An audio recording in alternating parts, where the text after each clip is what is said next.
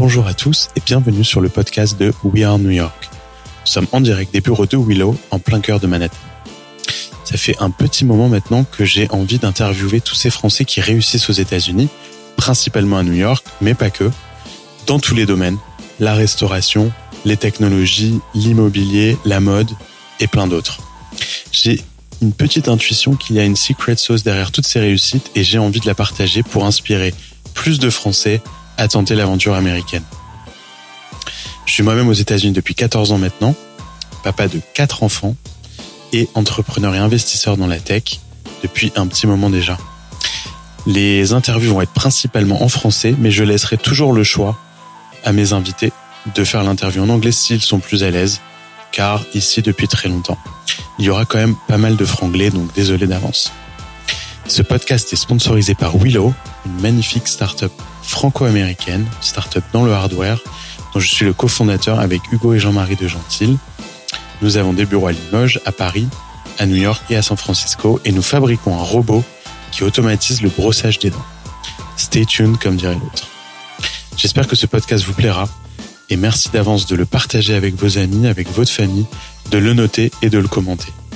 À très bientôt dans We Are New York.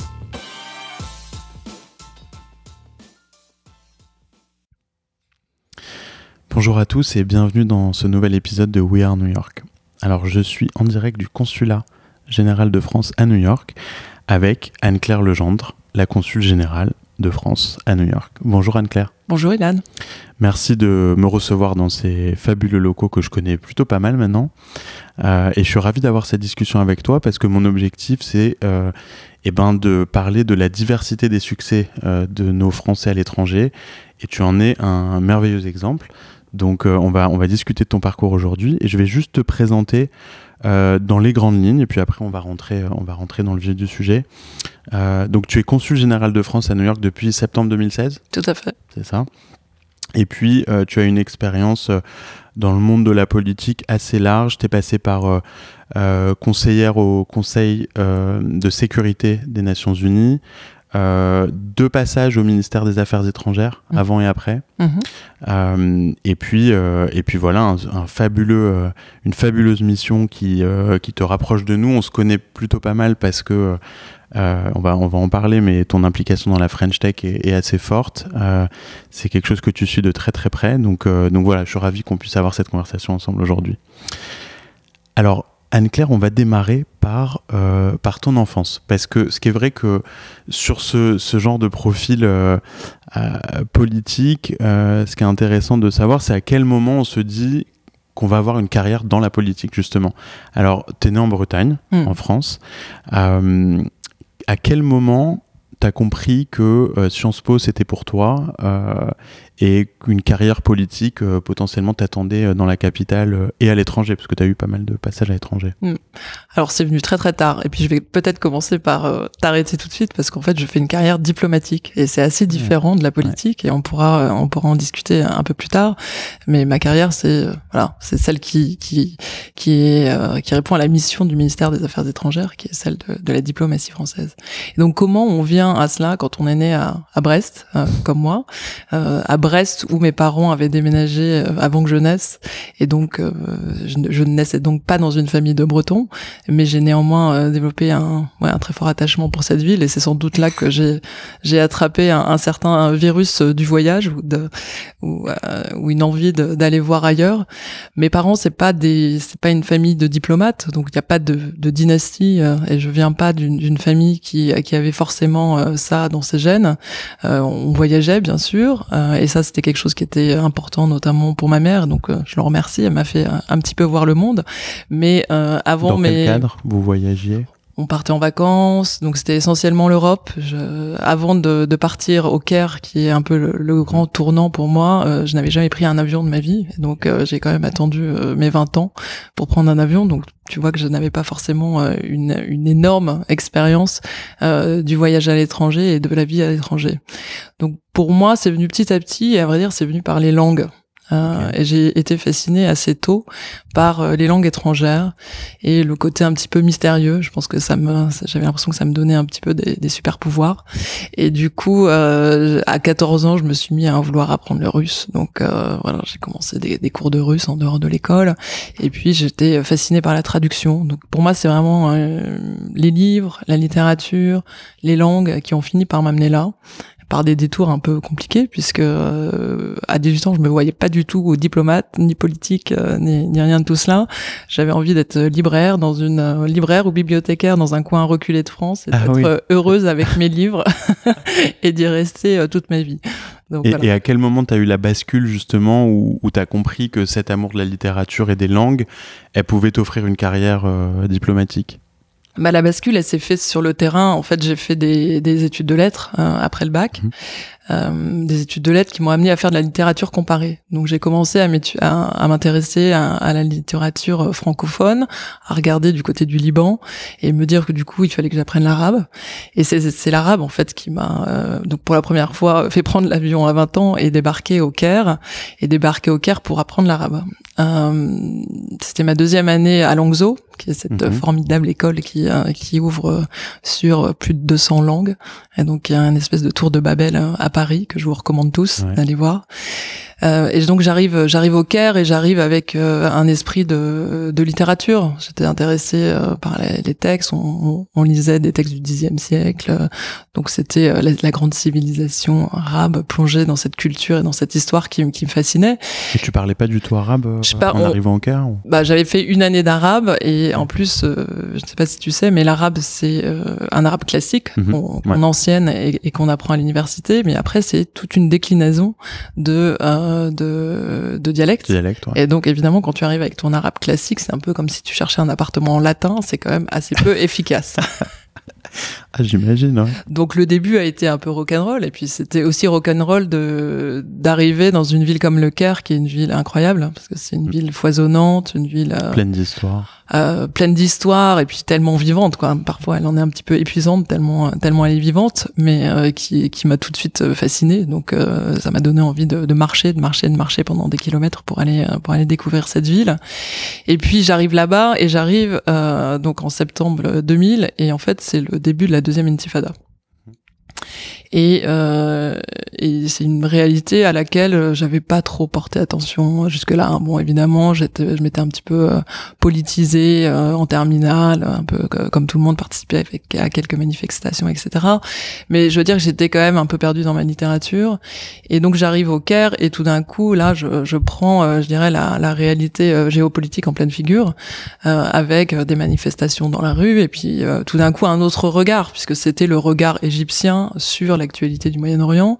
Et donc je regardais euh, se développer cette situation, euh, voilà, à quelques kilomètres, puisque puisque Israël-Palestine, c'est pas très loin du Caire, mhm. et voir quelle était la réaction des populations égyptiennes à ce moment-là.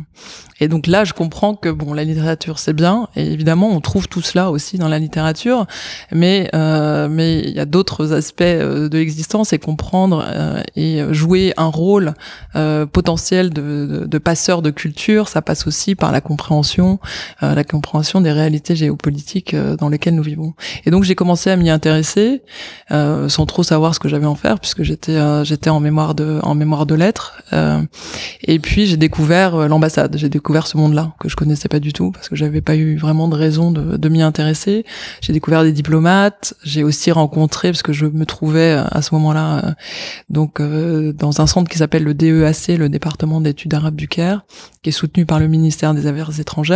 Donc je me trouvais tout d'un coup en contact à la fois avec des diplomates et avec des gens qui sortaient de Sciences Po, puisque c'était euh, les élèves étaient pour la plupart d'entre eux euh, des étudiants de Sciences Po. Toi, t'étais pas encore passé J'étais pas encore passé par Sciences Po. Et donc je rentre en France à la suite de, de, cet épisode, et là je décide de rentrer à Sciences Po. Et je passe le concours et, et je l'ai.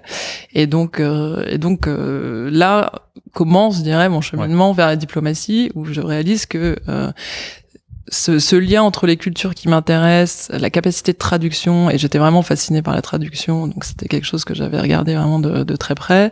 Ça, pouvait en fait trouver une réalité un peu plus euh, concrète et, politique, et, euh, et, on pouvait jouer ce, ce rôle de passeur euh, au niveau de la diplomatie, et donc c'était ce que j'avais envie d'explorer. Et donc, trois ans chez Sciences Po, à peu près? Alors je suis rentrée en master, donc c'est les deux deux années euh, deux années de master, et là j'ai eu l'occasion du coup de faire mon premier stage euh, à l'ambassade à Washington mhm. et euh, de mettre ainsi les pieds pour la première fois vraiment dans l'univers diplomatique. Alors j'avais eu une précédente expérience qui était assez drôle. j'avais fait un petit boulot et ce petit boulot m'avait amené à faire les cartes de vœux du Bervédrine, donc ça m'avait donné à voir les les ors de la République et les les ors des salons du Quai d'Orsay, ce qui est toujours très attirant, bien sûr. Euh, mais euh, pour euh, pour pour ce stage à, Washington, on était plutôt dans une optique où là, je découvrais vraiment le fonctionnement de la diplomatie de l'intérieur. Je, je, je, découvrais ce que faisait un diplomate. Et évidemment dans une ambassade comme Washington, c'était particulièrement intéressant. Et ça l'était tout particulièrement à ce moment-là puisque j'arrive en en, en 2003-2004, donc en pleine crise guerre d'Irak, donc la deuxième guerre du Golfe, avec évidemment des relations très très euh, tendues entre la France et les États-Unis, puisque la France vient de refuser de participer euh, à la à la guerre euh, à la guerre du Golfe. Et, et du coup, je me retrouve dans cet environnement où on est tout de suite sur la brèche. Alors je suis je suis que stagiaire, hein, je regarde ça de, de l'extérieur, mais euh, il y a une équipe euh, formidable à ce moment-là et ça me donne tout de suite envie de, de, sauter le pas et, d'en faire partie. Donc c'est marrant parce que tes deux euh, premières expériences avec la diplomatie, elles sont liées au Moyen-Orient. Euh, et est-ce que c'est ça qui t'a donné envie de, de, de continuer à bosser bah, un peu plus tard du coup d'affaires étrangères, etc. Mais avec un focus sur cette région un peu, t'as eu un T'as comme un espèce de, de déclic. Mm. Euh. Bah, en fait, comme j'avais fait ce, en parallèle des études de lettres, euh, j'avais commencé ces études d'arabe à Langzhou et je les avais poursuivies. Et donc, euh, j'étais diplômée de, de, cette école et ça te permet de rentrer au Quai d'Orsay donc au ministère des Affaires étrangères, par une voie différente. Il y a deux voies d'entrée euh, pour euh, devenir conseiller des Affaires étrangères euh, au ministère. C'est soit l'ENA, soit le concours d'Orient. Et ça, c'est un concours qui requiert notamment qu'on connaisse une langue orientale mhm. et qu'on connaisse aussi sa civilisation. Donc, euh, tu as il faut spécialiser, se spécialiser et euh, avoir une, une, connaissance particulière en termes d'histoire, de civilisation, de culture sur une, une, région particulière dans le monde. Donc, évidemment, ça colore ensuite euh, ta carrière diplomatique puisque ça te donne une, une spécialité d'entrée de jeu quand tu rentres au, au ministère des Affaires étrangères. Ok, donc tu finis ce stage à Washington et ensuite tu cherches un premier job? Alors c'est c'est la fonction publique française, donc c'est ça passe par des concours. Okay. Donc euh, je je sors de je sors de Sciences Po et euh, je passe euh, je passe le concours d'Orient et malheureusement je ne l'ai pas. Donc, et je ne l'ai pas parce que je j'ai une, note éliminatoire en arabe, alors que j'ai plutôt des, bonnes notes ailleurs. Et donc, euh, l'examinateur me dit, mais euh, le plus simple, c'est d'aller euh, repasser un moment dans le monde arabe, et puis vous revenez, vous passez le concours. Et donc, c'est ce que je vais faire puisque je décide de partir au Yémen euh, en, volontaire, en volontariat international. Et là encore une petite pub pour euh, pour pour euh, pour ce dispositif, mais c'est vraiment extraordinaire. Le VIE ou le VIA, ça permet vraiment de s'expatrier dans des super conditions quand on est jeune. et toi aussi. Et, et, donc VIE, VIA en, en, ambassade au Yémen, c'était assez particulier. Il n'y avait pas beaucoup de candidats. et moi, j'étais ravie.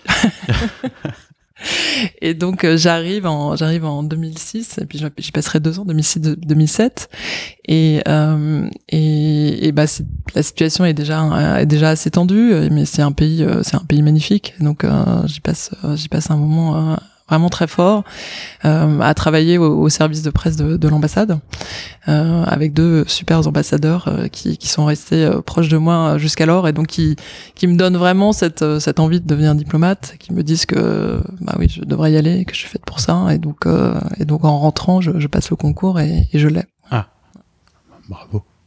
Et donc après ce concours Et donc après ce concours, euh, alors le Quai d'Orsay euh, a des spécialités comme tu, l'as souligné, mais on n'est pas forcément euh, pas forcément immédiatement euh, fléché sur sa spécialité. Donc je commence par faire quelque chose qui n'a rien à voir avec ce que j'imagine faire, puisque évidemment je, je rêvais de, de, traiter du Moyen-Orient et de et de partir euh, et de partir ensuite sur sur sur cette région-là.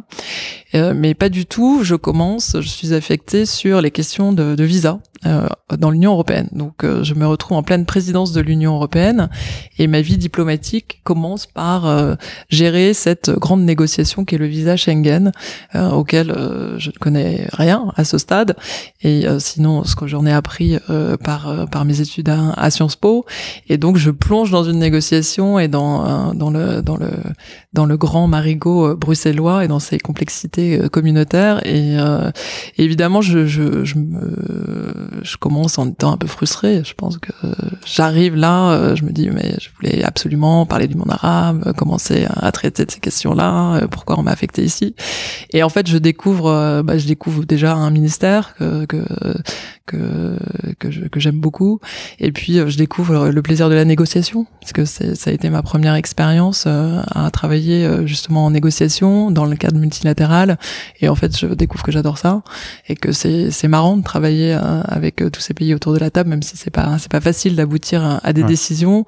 Et, puis je découvre aussi que la diplomatie, c'est c'est on, on l'imagine pas, mais c'est est extraordinairement interministériel. En fait, un diplomate, ça touche à tout, euh, et ça doit parler à tous les ministères en France parce que en fait, le diplomate est le porte-parole euh, dans des instances internationales euh, de euh, compétences qui sont euh, celles d'autres ministères. Donc là, en l'occurrence, on travaillait beaucoup avec le ministère de l'Intérieur pour pour porter nos positions à Bruxelles. Et hum, alors, je vais te poser pas mal de, de questions euh, autour de la politique et de la diplomatie pour mieux comprendre un peu le périmètre de, de ce que tu fais. Mais euh, les, les, personnes qui travaillent au ministère des Affaires étrangères euh, sont appelées des diplomates, ce qui n'est pas le cas des fonctionnaires des autres ministères? C'est ça. Ok. Donc là, tu as commencé à bosser euh, sur le, les sujets de l'Union européenne. Euh, le visa Schengen, ça a donné quoi au final euh bah, Le visa Schengen, on était en train de négocier sur un, sur un, ce qu'on a appelé le code communautaire. Donc c'est ce qui aujourd'hui est en place, c'est ce qui régit les visas dans tout, dans tout l'espace Schengen. Pas donc, mal. voilà. Un impact. Ouais, c'est pas mal. et, et, et, et une autre question sur le, le Quai d'Orsay. donc comme tu passes un concours pour travailler au Quai d'Orsay, -hmm. est-ce que les orientations politiques des lauréats du concours euh, ont un certain impact sur euh, ta, ta, capacité à, à, rejoindre le Quai d'Orsay ou pas du tout non, pas du tout. C'est vraiment un concours de la fonction publique. Donc, au contraire, euh, c'est la neutralité la qui, qui l'emporte. Okay. Et on, euh, on, juge vraiment les entrants sur, euh, sur leurs compétences et puis sur leur capacité à, à s'intégrer dans une, bah, dans le, dans le, dans le groupe des diplomates. Et c'est vraiment un concours de, de collègues, je dirais, puisqu'on est, on est jugé par des diplomates. et ils jugent aussi la capacité à pouvoir travailler dans un environnement qui est souvent vu comme glamour euh, euh, luxueux, un le... peu euh, par le par le grand public, mais qui peut être aussi très dangereux, puisqu'on a des collègues en Afghanistan, euh, en Somalie, à Bagdad, qui eux sont quand même placés dans des conditions de sécurité extrêmement précaires. Et donc il faut aussi avoir cette capacité-là de de nerfs, je dirais, et de de, de résister à, à des fortes pressions. Et euh, donc c'est intéressant parce que ça c'est quelque chose que j'apprends là maintenant, mais du coup tu vas avoir forcément un ministre qui est orienté politiquement, qui va travailler avec euh, des fonctionnaires qui pour le coup euh, ont un espèce de, une espèce d'obligation de neutralité. C'est un peu le seul ministère qui est dans ce, dans ce scénario. Non, en fait, tous les, tous les fonctionnaires euh, ont cette obligation de, de neutralité. Ça fait partie de, des, des règles qui, euh, qui, régissent la, qui régissent la fonction publique. Où on est censé servir le gouvernement ouais. euh, en place et euh, à terme, évidemment, servir le bien commun. Et ça, pour moi, c'est important. Et c'est aussi ce qui a fait que j'ai eu envie de, de m'engager dans, dans un métier de la fonction publique euh, par opposition au, au privé. C'est que j'avais vraiment envie de, de servir ce que j'imagine être euh, le bien commun. Donc évidemment, on sert un gouvernement euh, et donc on est euh, sous instruction d'autorités politiques qui, qui changent, mais le ministère est là aussi pour porter voilà le bien commun, pour porter une certaine idée de la France et, et c'est quelque chose qu'on qu essaye de faire dans la diplomatie. Par ailleurs, c'est un ministère qui est réputé assez peu politique puisque je dirais que dans l'histoire, dans l'histoire récente en tout cas, il y a, il y a souvent peu, euh, ou en tout cas des inflexions assez euh, légères de la diplomatie euh, quand on passe d'un mandat politique à un autre. Mais c'est le cas pour en tout cas tous les tous les fonctionnaires que de travailler pour des gouvernements euh, d'orientation politique euh, politique et euh, et, et en fait la nature politique dans le ministère elle se traduit uniquement au, niveau du cabinet. Donc le ministre lui les cabinets qui vont changer Exactement, les cabinets vont changer et le ministre choisit ses cabinets. Donc là, c'est vraiment des ce qu'on appellerait ici des political appointees. Mhm. euh, et donc c'est ce que c'est ce que j'ai fait plus tard en rejoignant un cabinet. Mais euh, donc là, évidemment, on n'est plus dans une dans une attitude de neutralité. On, on soutient euh, on soutient un, ministre et son action. Et donc euh, l'objectif, c'est vraiment d'essayer de faire en sorte que que que son action la plus soit la plus efficace et la plus visible. Très clair. Alors là, je suis en plein dans le bureau des légendes. Donc je suis obligé de, te demander si tu as déjà pensé à travailler pour la sécurité intérieure ou la sécurité extérieure. Alors quand on euh, quand on fait de l'arabe, euh, on se pose la question hein, parce qu'il y a en fait pas trop de, il y a il y a, y a, pas forcément euh, une grande ressource en arabisant. Euh, donc je me suis posé la question ouais, de passer le concours de la DGSE parce que le mhm. concours de la DGSE c'est c'est aussi on y rentre aussi par concours pour ceux qui seraient intéressés. Je crois que le nombre de candidats a, a explosé depuis le bureau des légendes donc ça leur a fait une pub extraordinaire. Tu as vu que j'ai vu et que j'ai adoré. Ouais, ouais. je recommande à tous.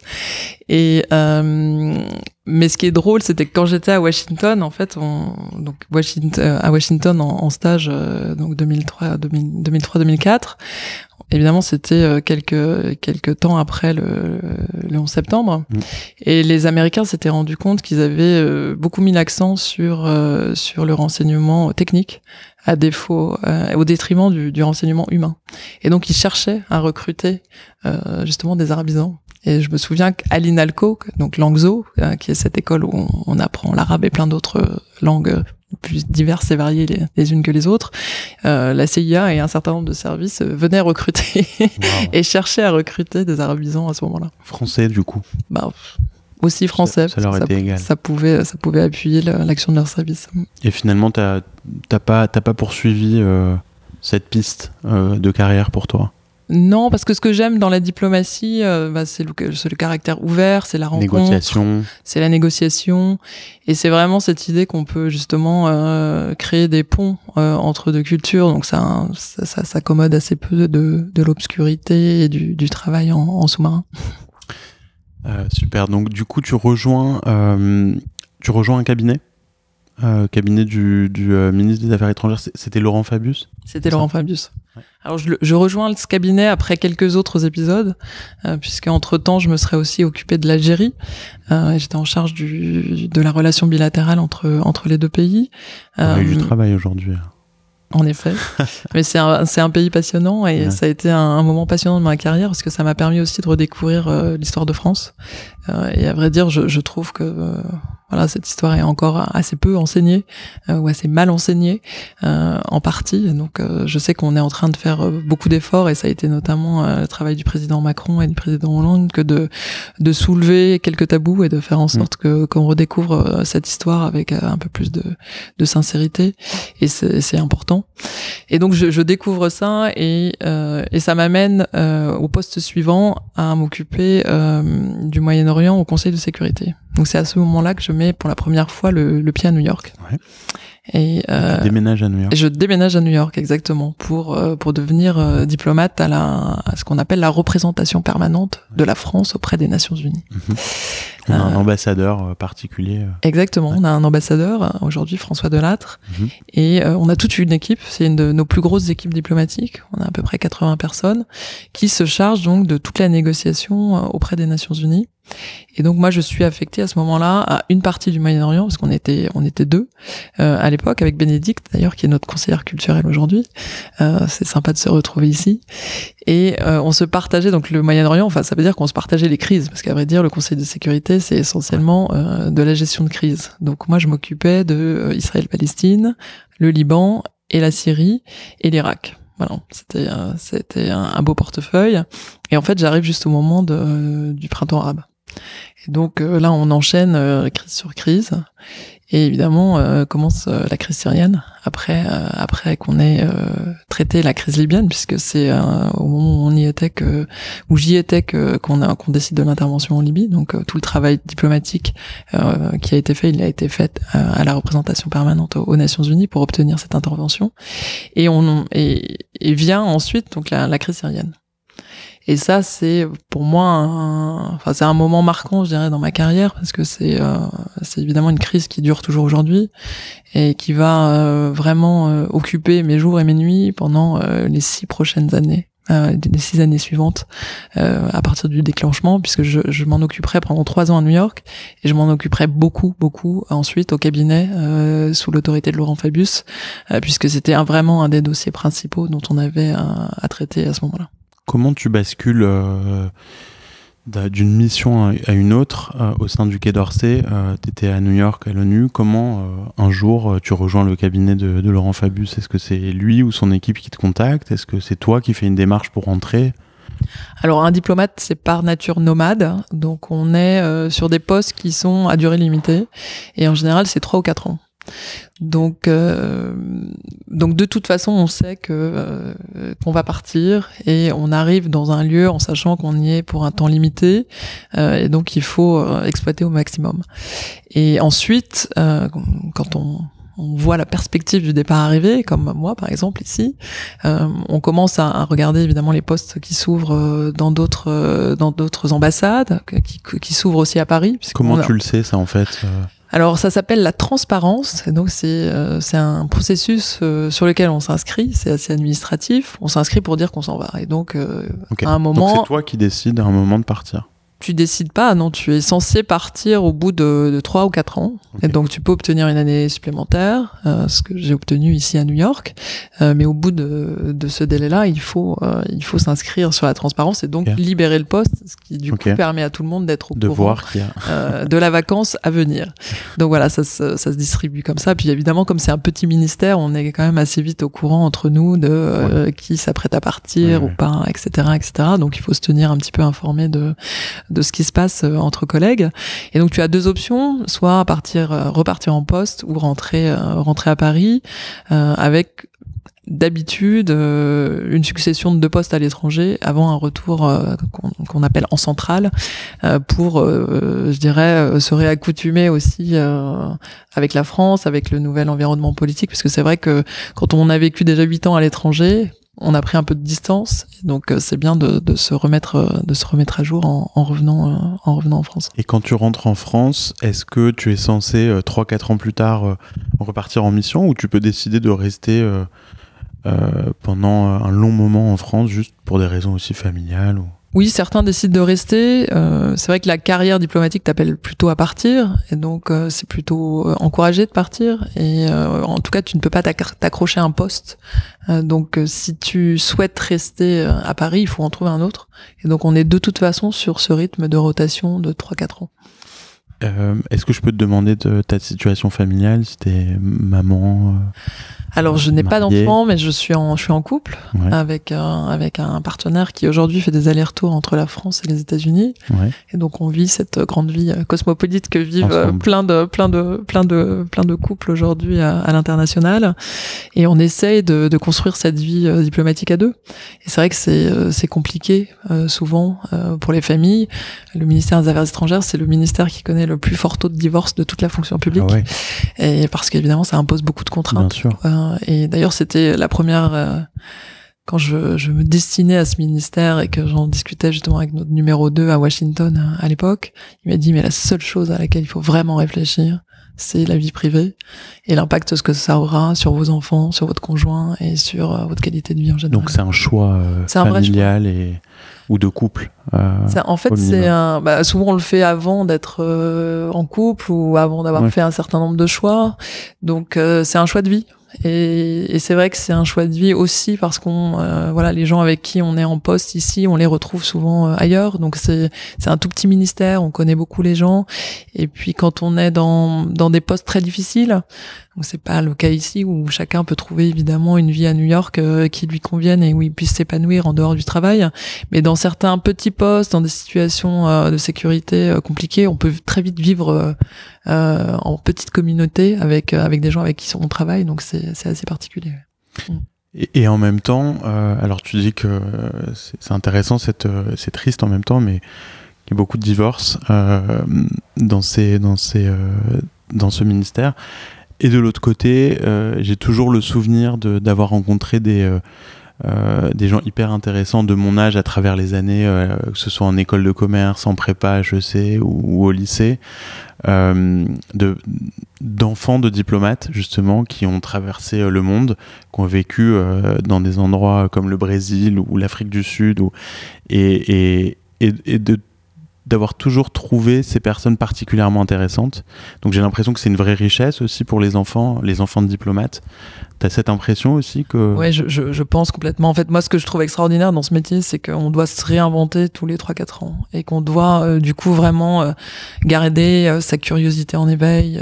et, et c'est vrai que c'est le cas pour ces, pour ces enfants-là qui se trouvent transplantés d'un environnement culturel à un autre, doivent apprendre une langue et ça, ça apporte un regard sur le monde qui est extraordinairement riche. Donc, je pense que c'est très, c'est très épanouissant. Globalement, en fait. Euh, c'est juste qu'il faut vraiment y réfléchir en amont mm. et après trouver à, accommoder euh, les autres exigences de la vie familiale. Et c'est vrai que pour les conjoints, on était euh, il y a quelques dizaines d'années encore dans un modèle très classique où le diplomate c'était un homme et sa femme était prête à le, à le suivre partout. C'est plus le cas aujourd'hui. donc aujourd'hui le ministère a quand même fait beaucoup d'efforts sur la parité. maintenant il y a au concours euh, entrée à part égale de femmes et d'hommes. Et donc il y a toute cette nouvelle génération de femmes aussi qui rentrent euh, euh, qui rentrent dans la diplomatie. Et il faut apprendre à, à, accommoder ces, ces carrières là et c'est vrai que tous les hommes sont pas encore tout à fait euh, ravis ou en tout cas euh, euh, ne trouvent pas ça facile de, de suivre une femme à l'étranger. Euh, donc moi j'ai beaucoup de chance. Raphaël est, universitaire et, et ça lui donne un peu de liberté supplémentaire. Mais c'est vrai que parfois c'est compliqué d'arriver à, à, accommoder les, les carrières des uns et des autres. Euh, donc tu donc tu rentres euh, tu rentres en France euh, travailler donc dans le cabinet de, de Laurent Fabius. Ça ça dure combien d'années à peu près? Alors ça c'est pour le coup un poste qui n'a pas de durée limitée sauf celle du mandat politique qui est confié au ministre. Donc on est complètement dépendant du ministre qui peut décider du jour au lendemain qu'il a envie de se séparer de, de toi s'il si, le souhaite. Ou quitter son ou quitter son poste et en cas de remaniement, de, toute façon, de toute façon on fait ses cartons. Donc ça c'est toujours un peu, un peu particulier. Comme, mais t'as euh, quand même un, un, job euh, plan B euh, en cas de. Il n'y a pas de job plan B, mais étant fonctionnaire, j'ai quand même cette grande sécurité de pouvoir ensuite retourner dans ce ministère que du coup je ne, je ne quitte pas puisque c'est juste le, le, cabinet du, du, ministre. Et ça, c'est très particulier dans, dans la carrière. C'est un moment qui m'a beaucoup appris parce qu'évidemment, on est dans une espèce d'adrénaline constante où il faut vraiment être euh, au fait de l'actualité pour pouvoir euh, permettre euh, au ministre de, de, réagir au mieux. Et donc le travail, c'est vraiment de d'anticiper toujours et d'être auprès de lui pour lui donner les bons éléments de langage et faire en sorte que il puisse réagir à tout ce qui se présente sur les dossiers que, que je couvrais. Et moi, tous mes dossiers allaient de, du Maroc à l'Iran et lui permettre donc de, de réagir au mieux. Et c'est très excitant. Euh, on voyage beaucoup, donc on a un peu sa valise dans son bureau euh, en permanence pour pouvoir monter dans un avion. Je sais pas combien de tours du monde a fait avec lui, mais beaucoup. Et puis, euh, et puis on découvre, euh, au-delà de cette excitation, je dirais, de, de l'adrénaline, de l'actualité, on découvre euh, la façon dont se construit la décision politique. Et ça, c'est passionnant, évidemment. Euh, tout le travail d'interministériel, le fait que le ministre, évidemment, ait sa place dans un, dans un gouvernement et de voir les interactions entre les différents membres de ce gouvernement, l'interaction, évidemment, avec le président de la République et l'Élysée, et de travailler avec tout cet environnement, c'est absolument passionnant. Alors, euh, je reviens un petit peu en arrière sur ce que tu disais par rapport au, devoir de neutralité des fonctionnaires. Euh, ça doit être quand même assez difficile parce que j'imagine que quand tu travailles dans le, cabinet d'un ministre euh, comme ça, donc très proche, est-ce qu'il n'y a pas des cas où, où tu vas vouloir passer d'une carrière à une autre, justement, de, carrière diplomatique à une carrière politique et suivre. Est-ce que tu as des exemples en tête euh, de, personnes qui sont complètement, entre guillemets, tombées amoureux de, euh, leur, chef euh, et, qui ont complètement basculé? Et est-ce que pour toi, ça a déjà été un sujet de, de changer de carrière pour suivre un nouveau mouvement? Bien sûr, c'est, je pense que c'est une question que se pose un peu tout, tout membre de cabinet. Euh, alors après, on se rend compte aussi euh, à travailler près d'un ministre quelle est la contrainte de, de la vie politique, euh, l'exposition médiatique euh, qui est quand même extraordinairement euh, pesante pour pour la vie personnelle et puis le rythme aussi, parce que quand on est conseiller de cabinet, moi j'avais un, un, gros portefeuille, mais on était quand même une, une petite dizaine et, et, on voit bien que à nous tous on était déjà épuisés, alors que le ministre lui il couvrait la totalité du, du portefeuille.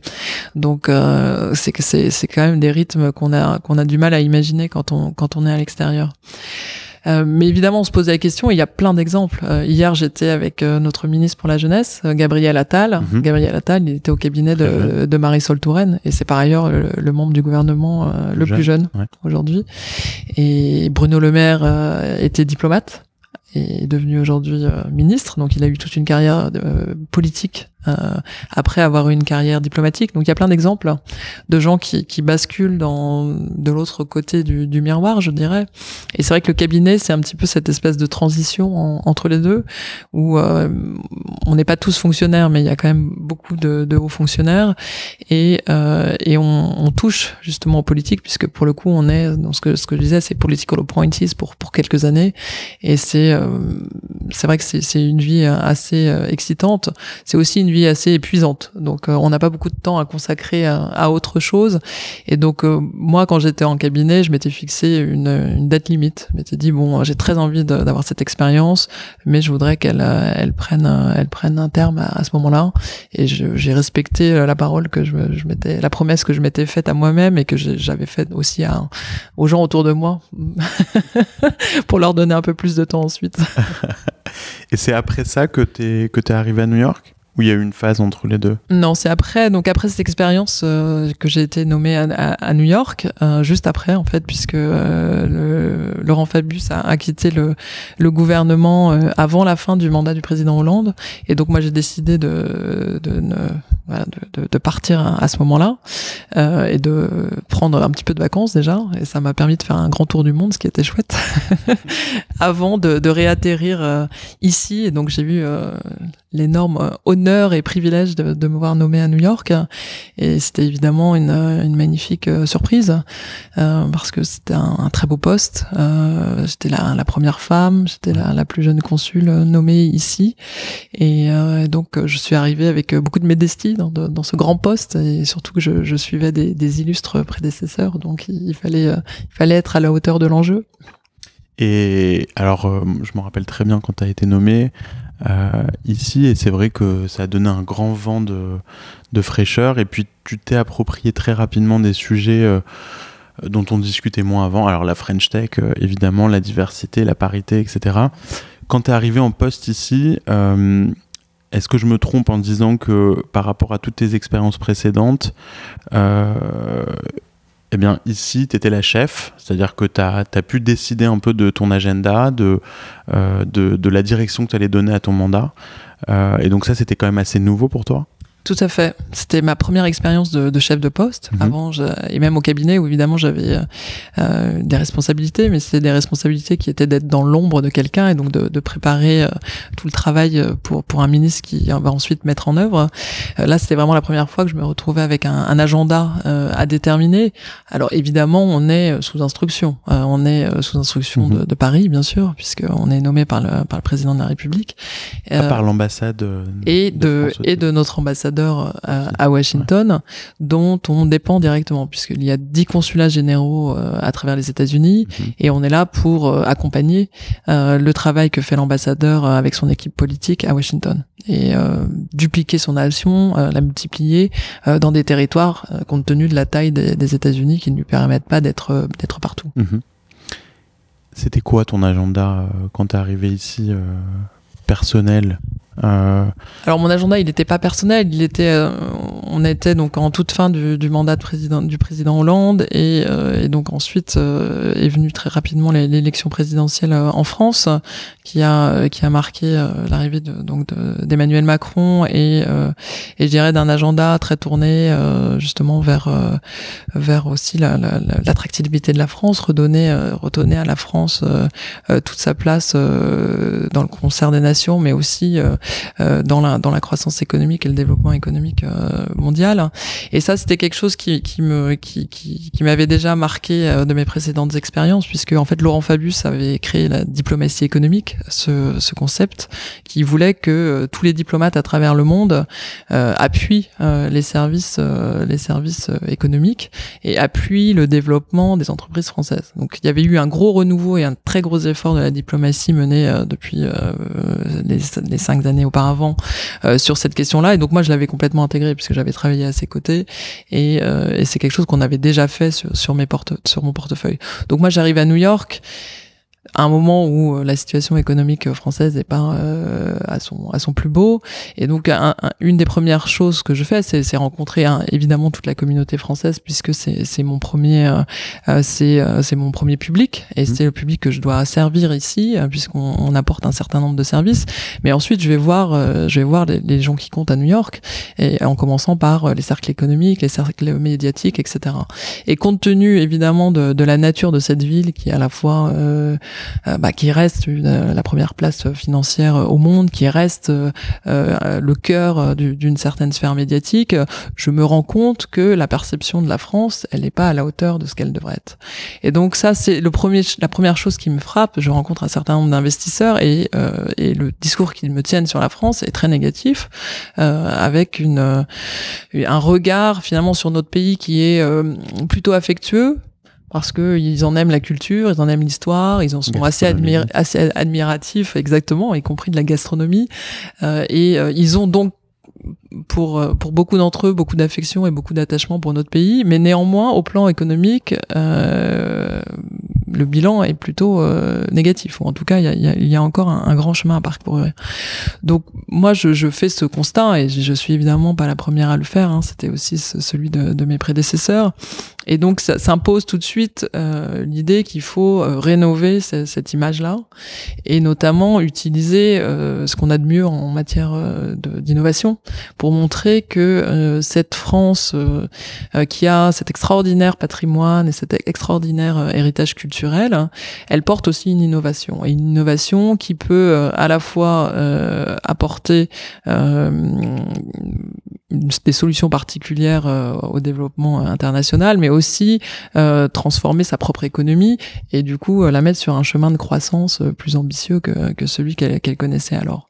Donc, donc je commence tout de suite à, à m'occuper de à m'occuper de cette question et c'est vrai que j'ai j'ai vu dans la French Tech et dans le, le formidable réservoir de talents euh, qu'est l'écosystème new-yorkais, euh, finalement notre meilleure euh, notre meilleure vitrine euh, pour pour les États-Unis, pour montrer que au-delà de tous les talents qu'on a dans, dans, tous les autres domaines, émerge aussi cette cette innovation française technologique qui nous met, je crois, sur sur la carte pour pour être un des pays leaders encore aujourd'hui de l'économie mondiale.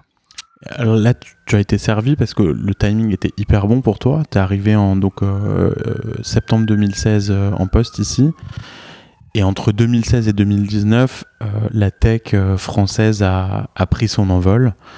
On va pas tous les nommer, mais de très très grandes boîtes tech françaises sont nées pendant ces années-là, avec des valorisations de plus en plus élevées, etc. Donc un beau tremplin pour, pour, pour ta mission qui est de, de faire rayonner la France à New York. Est-ce que tu as vu justement une différence de, perception entre le moment où tu es arrivé, où tu parlais justement à ces investisseurs, et aujourd'hui euh, Est-ce que euh, tu as vu vraiment une, différence? Euh, oui, oui, on, voit, on voit clairement la différence aujourd'hui. Et je crois que les réformes qui ont été conduites par le gouvernement ont été vraiment extraordinairement appréciées par par les, les, investisseurs américains. Et donc, je me souviens encore quand quelques semaines à peine après après l'arrivée de d'Emmanuel Macron au pouvoir, Bruno Le Maire venait faire une visite à New York. On avait rencontré un certain nombre d'investisseurs de, de, très haut niveau, et donc il leur avait présenté à l'époque le, le, plan de bataille en matière de réforme. Et euh, ce plan de bataille, tout le monde l'avait trouvé euh, extraordinaire. Euh, et donc ils étaient tous tout oui et très optimistes. Mais en même temps, il y avait cette espèce de scepticisme qui disait bon, c'est la France. on a déjà entendu des très beaux plans. Maintenant, on attend de voir si vous allez mettre en œuvre. Et donc, quand quelques mois plus tard, puisque dès fin septembre, la réforme du code du travail était passée, quand quelques mois plus tard, donc Emmanuel Macron vient à New York, les signaux qu'il reçoit, c'est des signaux extrêmes, extraordinairement positifs. Euh, il a mis en œuvre une des réformes qui était attendue depuis euh, très longue date par euh, par les par les investisseurs et les partenaires américains et euh, qui donc euh, estiment euh, que la politique du gouvernement est crédible et qui donc reprennent je dirais le dialogue de façon beaucoup plus positive avec nous sur sur les perspectives sur les perspectives de d'implantation d'investissement en France etc etc et puis tout cela arrive dans un contexte plus général puisque quelques mois auparavant on a le, référendum en Grande-Bretagne qui, qui, signe le début du processus du, du Brexit. Et donc, euh, on devient tout d'un coup euh, dans le dans le dans le contexte euh, européen vraiment le pays qui est peut-être le plus crédible, ambitieux dans ses réformes structurelles qu'il est en train de, de, mettre en place, qui a gagné en crédibilité vis-à-vis de, de, ses investisseurs et qui présente aussi finalement la, la plus grande prévisibilité pour eux, alors que c'était pas forcément la qualité qu'on nous attribuait jusqu'alors. Et alors justement, elle, en est où euh, la French Tech euh, euh, aujourd'hui? Alors à l'échelle mondiale, à l'échelle française, à l'échelle de New York, c'est quoi l'avenir de la French Tech? L'avenir de la French Tech, je pense qu'il est, il est, il est radieux. Euh, ça a été créé en, 2015 quand Emmanuel Macron était, ministre de l'économie. Et donc là, on est arrivé à un, une deuxième étape de la French Tech. Donc euh, le président a annoncé que c'était euh, la V2, la French Tech V2, qui, devait maintenant nous servir de d'orientation pour pour l'avenir. Et l'objectif aujourd'hui, c'est plus seulement d'être une startup nation, parce que je crois que ça, on a prouvé qu'on l'était. Et ici à New York, c'est très visible. On a un, écosystème de, de euh, euh, fondateur d'entreprise euh, qui fonctionne très bien et qui est en croissance très rapide, avec New York qui est devenu la première porte d'entrée maintenant des entrepreneurs français aux États-Unis ah, et devant devant, la Silicon Valley, ce qui est assez impressionnant. Il y a eu un, un, un point d'inflexion. Il y a eu un point d'inflexion, je pense, qui tient qui tient beaucoup à, à, la politique menée aussi par la ville de New York, qui a décidé qu'elle n'allait pas laisser la technologie à la côte ouest. Et donc, on voit bien que la politique new-yorkaise et, le, les, les, les deux maires successifs, puisque c'était une des grandes orientations de, de Mike Bloomberg et c'est devenu une des orientations de, Bill de Blasio, est de développer euh, la présence technologique ici. Et puis la deuxième explication, mais ça je laisse ça aux, spécialistes comme toi, euh, c'est de voir finalement que euh, on, fait aujourd'hui des, on développe plutôt des technologies de solutions adaptées à un, à un business en fait assez traditionnel. Et donc évidemment euh, New York restant euh, euh, restant le, hub financier qu'il est, restant le hub médiatique qu'il est, il y a tellement de points d'application à New York que on voit beaucoup d'innovations technologiques se développer ici.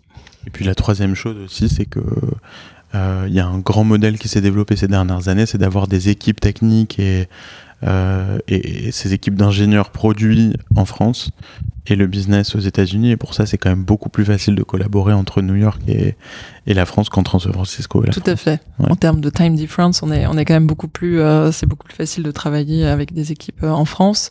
Et, euh, et c'est ça qui fait notre force, clairement, ici. On voit bien que la majorité des entrepreneurs gardent leur recherche et développement en France et vient ici chercher un marché et chercher du capital. Et donc, pour nous, je dirais que la, la, la V2, l'objectif, c'est de passer de la start-up à la scale-up et donc de, de, de, soutenir la croissance de, de ces entreprises pour vraiment faire des licornes et développer des champions, euh, sinon français, au moins européens. Euh, et faire en sorte que euh, donc on développe euh, on développe une capacité plus grande en France à attirer du, du capital et du venture capital euh, américain notamment. Donc ça c'est un travail qu'on a poursuivi ici en collaboration avec tous les acteurs de l'écosystème, BPI, Business France, le service économique et qui est vraiment une des priorités donc faire en sorte que les investisseurs américains s'intéressent encore plus à nos à nos à nos entreprises en France. Et puis le, le deuxième le deuxième enjeu, c'est d'attirer des talents. Euh, parce qu'en fait, la, la, French Tech, pour grossir, euh, pour passer à le cap des 200 millions, 500 euh, millions, doit aussi trouver des talents qui sont capables de porter cette évolution et cette croissance. Et à ce stade, on en manque en France, donc il faut qu'on leur dise qui, quelle est l'aventure disponible et comment comment ils peuvent contribuer aussi à cette aventure. Et euh, dans ton dans ton quotidien, euh, quelle place occupe euh, la French Tech? Enfin, à, quel point euh, c'est quelque chose qui te qui te tient à cœur J'ai l'impression? En tout cas, on te, on te, voit beaucoup parler de ces sujets-là, et et pour nous entrepreneurs, c'est exceptionnel. Entrepreneurs dans la tech à New York, on sent qu'on a un support. Euh, à quel point euh, euh, tu passes du temps à rencontrer chaque semaine des, investisseurs américains, des entrepreneurs. je sais que vous faites aussi des, petits déjeuners au consulat avec French Founders. Je crois que c'est, que vous le faites toujours, où on va avoir des entrepreneurs tech qui vont pitcher leurs leur projets. donc tu passes quand même beaucoup de temps dessus. Et ça, c'est une de tes missions justement en tant que en tant que consul ou c'est toi qui qui passe encore plus de temps euh, là-dessus parce que ça t'intéresse ah, ça m'intéresse. C'est sûr que j'ai beaucoup appris euh, au contact de, tous ces entrepreneurs. C'était quand même un monde que j'ignorais euh, très largement. Et je trouve ça intéressant aussi de voir à quel point vous drainez aussi un modèle social et économique différent. Donc, c'est, je dirais que ça informe aussi ma réflexion politique sur sur les orientations qu'on peut prendre pour l'avenir. Mais c'est évidemment, ça fait partie des missions que chaque consul doit doit mener, et ça fait partie de toute la mission plus générale, je dirais, de, de promotion de l'attractivité économique et de, soutien à nos entreprises. Euh, mais moi, j'aime ça et j'ai estimé que ça pouvait vraiment être euh, pour nous un atout extraordinaire à New York en termes de, de, perception, mhm. de perception de la France. Et donc j'ai décidé d'y consacrer beaucoup de temps. J'ai des équipes formidables qui s'en occupent euh, ici. Je confirme. Et merci pour eux. et, et donc c'est vrai qu'on a fait beaucoup et puis on a on essaye vraiment de, de vous donner la, la, visibilité maximale parce que je crois que c'est ça qui fera changer l'image de la France de, de la façon la plus durable. Euh, tu as un deuxième sujet qui, te tient aussi pas mal à cœur, c'est euh, la promotion de la parité, euh, la diversité.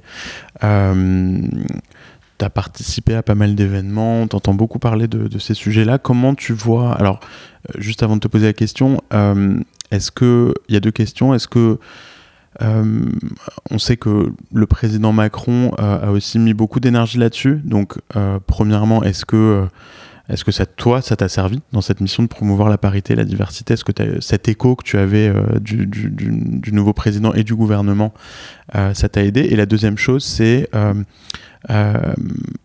voilà, on est un an ou un an et demi après MeToo et, tout, ce, grand mouvement de, libération de la parole. Est-ce que tu commences à voir un impact positif sur la diversité, la parité, la promotion, le, féminisme et tout ce mouvement? Est-ce que tu vois euh, enfin une amélioration? Ah, Je pense que c'est des évolutions qui, prennent, euh, qui prennent du temps. Euh, donc évidemment, on voit des évolutions.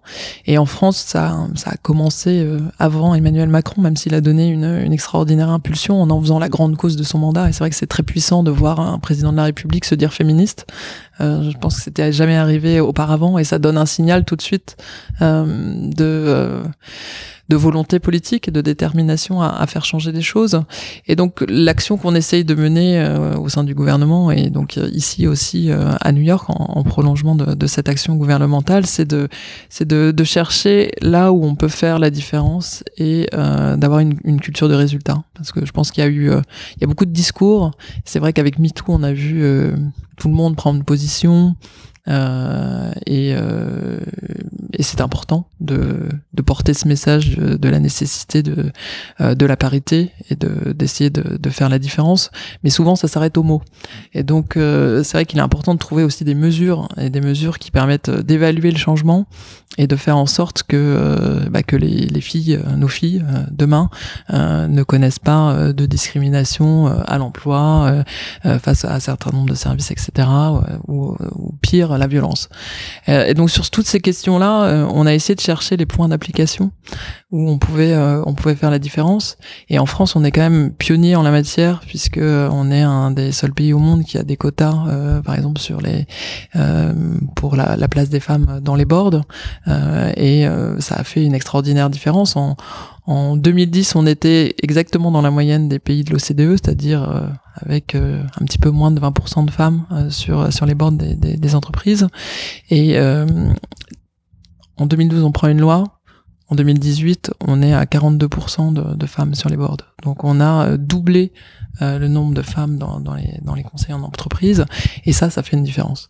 Et donc c'est ce genre de logique qu'on est en train de chercher. Donc c'est euh, sur la violence, Marlène Schiappa a mis en place un, un, mmh. un certain nombre de dispositifs euh, qui permettent d'apprécier déjà le niveau de violence, parce qu'en fait on, on manque d'études, et puis de sanctionner aussi, parce que c'est c'est évidemment ça qu'attendent les victimes, et c'est aussi le signal qu'il faut envoyer à la société que, que ces comportements sont tout à fait complètement inacceptables.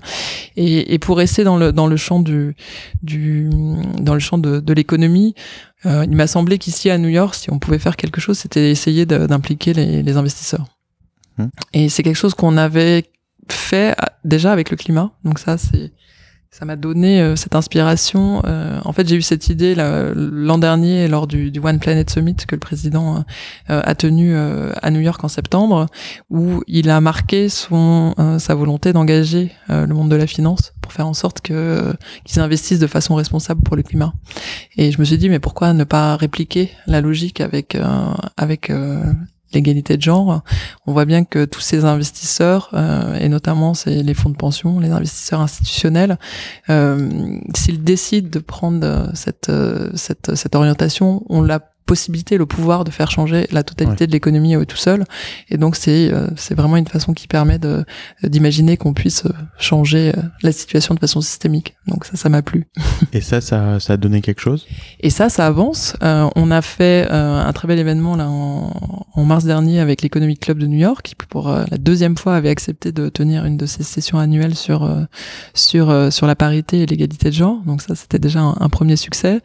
Et on travaille en ce moment avec toute une série d'investisseurs institutionnels pour essayer de, de, créer un groupe de travail dans le cadre du G7, puisque la France a aussi la présidence du, du G7 cette année, et faire en sorte que euh, ce groupe se dote, se dote d'un cadre d'investissement, d'un cadre qui s'applique d'abord à lui-même en termes de politique interne, mais qu'il puisse ensuite appliquer à toutes les, les compagnies euh, de son portefeuille, et, euh, et, de cette façon essayer de, de faire en sorte qu'on ait un effet boule de neige, un effet positif boule de neige à, à l'intérieur de toutes ces entreprises. Bah, très bonne idée. Merci. Surtout qu'on a quand même entendu euh, parler de, de certains investisseurs, par exemple de la Silicon Valley, qui faisaient carrément même partie du problème.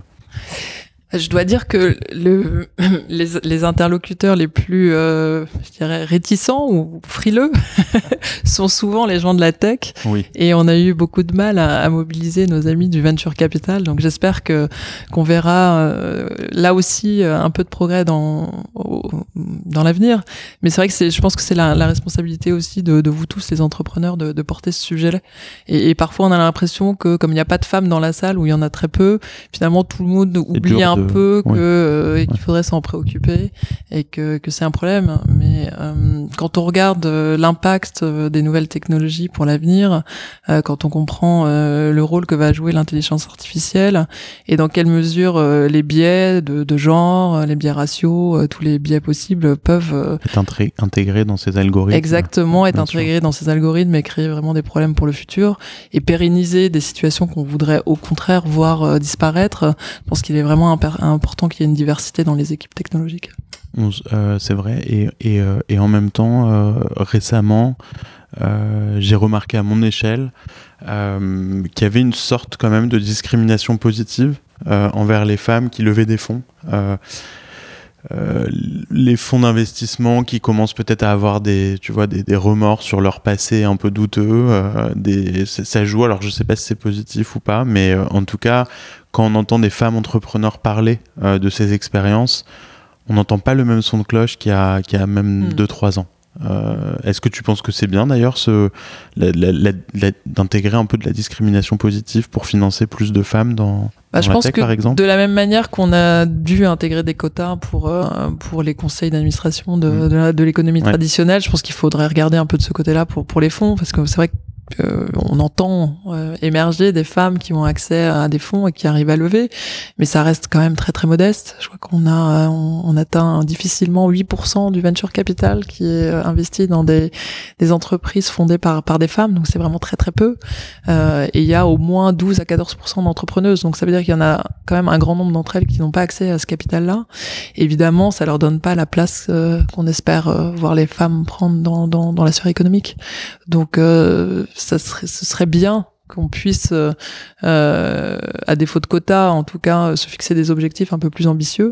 Et il y a un certain nombre de groupements qui, qui, qui le font aux États-Unis, d'autres qui le font en France. Il y a All Raise, par exemple, qui est euh, une euh, superbe association ici aux États-Unis qui, qui réunit des, des partners d'un certain nombre de grands fonds euh, VC et qui essaye de pousser cette idée et d'inciter les, les, les, fonds à, à doubler euh, le, le, capital investi euh, dans des entreprises menées par des femmes. Donc j'espère qu'elles vont euh, avoir gain de cause. Dans ce sens, oui.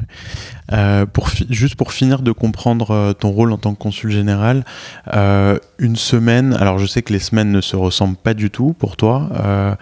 je peux le voir en, en te suivant sur Facebook, Twitter, etc. mais une semaine type, sur quoi tu vas travailler? C'est quoi qui va t'occuper? Alors on a parlé déjà de, ces deux sujets-là, mais euh, est-ce que tu vas passer pas mal de temps à recevoir des, politiques français euh, ou des diplomates français qui viennent à New York euh, Tu vas organiser des réunions de temps en temps, on peut le voir. C'est quoi qui t'occupe? C'est très varié en fait. Donc c'est difficile de définir une, une, une, semaine type et on est là vraiment pour euh, animer à la fois la communauté française, donc ça tourne aussi autour de l'actualité de, de, cette communauté ici à New York et puis pour porter après des projets qui sont pertinents dans l'agenda new-yorkais. Donc on est aussi dépendant de, euh, je dirais, de l'agenda politique, euh, des, des, événements euh, économiques qui, qui, se tiennent ici. Ouais. On est rythmé beaucoup par des visites et on a beaucoup de visites officielles à New York compte tenu de, de la place de, de, de cette de cette ville qu'on a déjà évoquée. Et donc, euh, je dirais qu'on a au moins deux trois visites euh, par mois de, de ministres euh, ou d'autorités d'autorités publiques françaises. Et ça, ça nous permet évidemment de de développer, de, de nourrir les contacts entre la France et les États-Unis. Donc, c'est c'est des moments importants pour nous parce que souvent on creuse des contacts auparavant, je veux dire tout au long de l'année, mais ça nous permet de de, de décrocher un contrat, de signer un accord, de passer un cap dans les relations avec les États-Unis au moment de ces visites. Donc ça, c'est des, visites qu'on prépare vraiment euh, beaucoup en amont.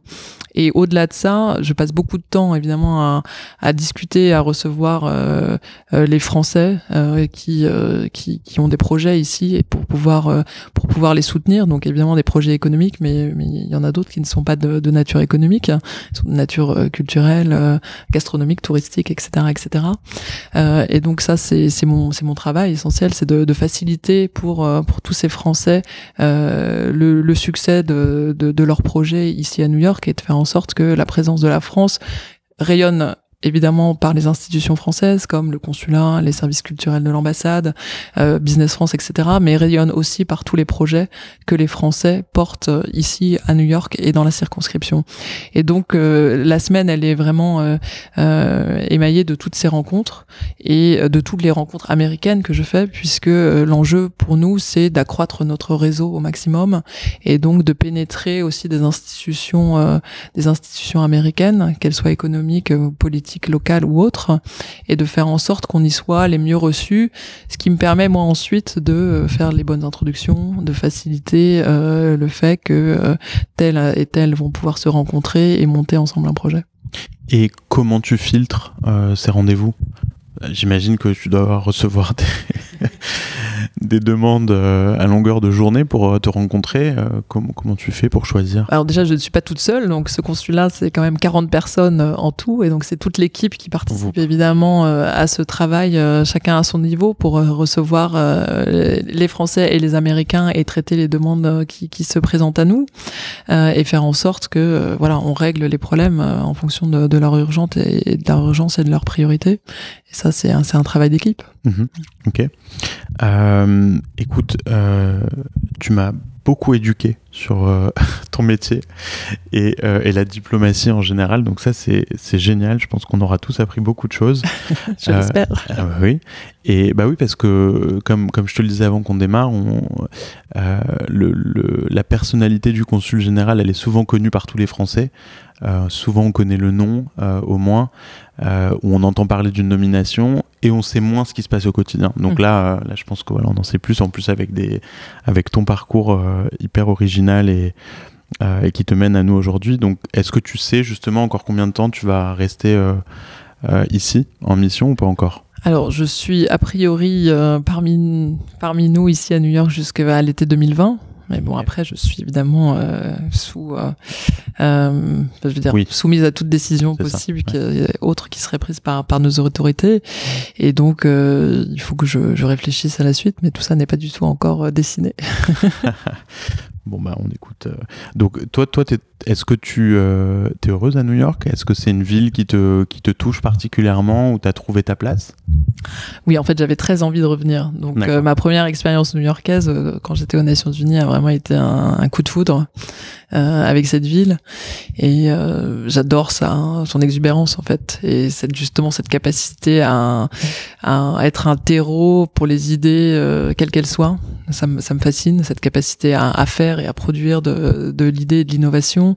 Et, euh, ce qui est euh, extraordinaire dans, le métier que je fais, c'est l'efficacité de, des mises en relation et de voir euh, à quel point finalement en connectant deux points au bon moment et au bon endroit, on arrive à, créer des étincelles et, à faire jaillir des, projets formidables. Et ça, je pense que c'est la magie de cette ville, beaucoup. Et puis ce que j'en aime et ce que je ce que j'aimais déjà avant euh, avant d'arriver ici pour ce, ce poste consulaire, c'est aussi sa richesse culturelle. Je suis euh, je suis fasciné par le euh, par par la, la, richesse de l'agenda culturel ici en termes de musique comme en termes je suis une fan d'opéra mais aussi de jazz donc j'ai de quoi faire. Est-ce que tu nous recommandes justement est-ce qu'il y, y, a quelque chose en ce moment qu'il faut absolument pas rater à New York? Euh, j'ai adoré l'expo Warhol, donc j'espère que vous avez tous été la voir au Whitney Museum. Elle est absolument euh, fantastique. Et sinon, euh, ce que j'aime le plus que tout et qui m'est permis quand je sors du travail même tard après des, des réceptions, c'est les clubs de jazz. Et c'est de pouvoir aller assister à un dernier set au Smalls dans cette toute petite cave du West Village qui a pas dû changer de décoration depuis 30 ans. et qui euh, qui donne vraiment une euh, ouais, là, as vraiment une atmosphère extraordinaire. Exactement. C'est vraiment New York. Et puis ce que ce que j'aime c'est j'aime beaucoup faire du vélo donc je, mm. je, je, parcours et j'ai parcouru cette ville un peu en, en long en large et, en vélo. Et euh, y compris les, les arrondissements enfin en tout cas les les boroughs qu'on qu fréquente pas pas forcément mais j'ai quelques coins un peu privilégiés comme ça J'adore Red Hook, euh, je suis une grande fan. Euh, Pioneer Works, mm. c'est euh, pour moi un des lieux d'art euh, vivants que je que j'aime beaucoup fréquenter. Euh, quoi d'autre? Invisible Dog, que tu connais peut-être à Brooklyn, qui est un, lieu d'art tenu par un par par Lucien Zayan, un ah franco-égyptien qui, qui, est assez qui est assez chouette. Et puis puis plein d'autres endroits. Enfin, c'est vrai qu'il y a une culture gastronomique aussi. On peut on peut manger euh, toutes les cuisines du monde, euh, euh explorer, tomber, euh, passer d'une communauté à l'autre. J'ai eu la chance de, de, de, me faire visiter la ville par par des amis des Jewish Regional Council qui m'ont fait faire le tour de Brooklyn en me montrant tous les toutes les limites entre toutes les communautés qui vivaient et comment ces limites avaient évolué dans le temps. Et c'est assez fascinant de voir toute cette mosaïque évoluer et d'interagir avec elle. C'est vrai. Euh, eh ben écoute, euh, merci beaucoup, merci beaucoup Anne-Claire. Merci Lan. Je pense qu'on a couvert pas mal de choses. J'espère que vous aurez tous apprécié cette conversation avec notre consul général de France à New York. À très bientôt dans We Are New York. Merci Anne-Claire. Merci beaucoup Ilan. Au revoir.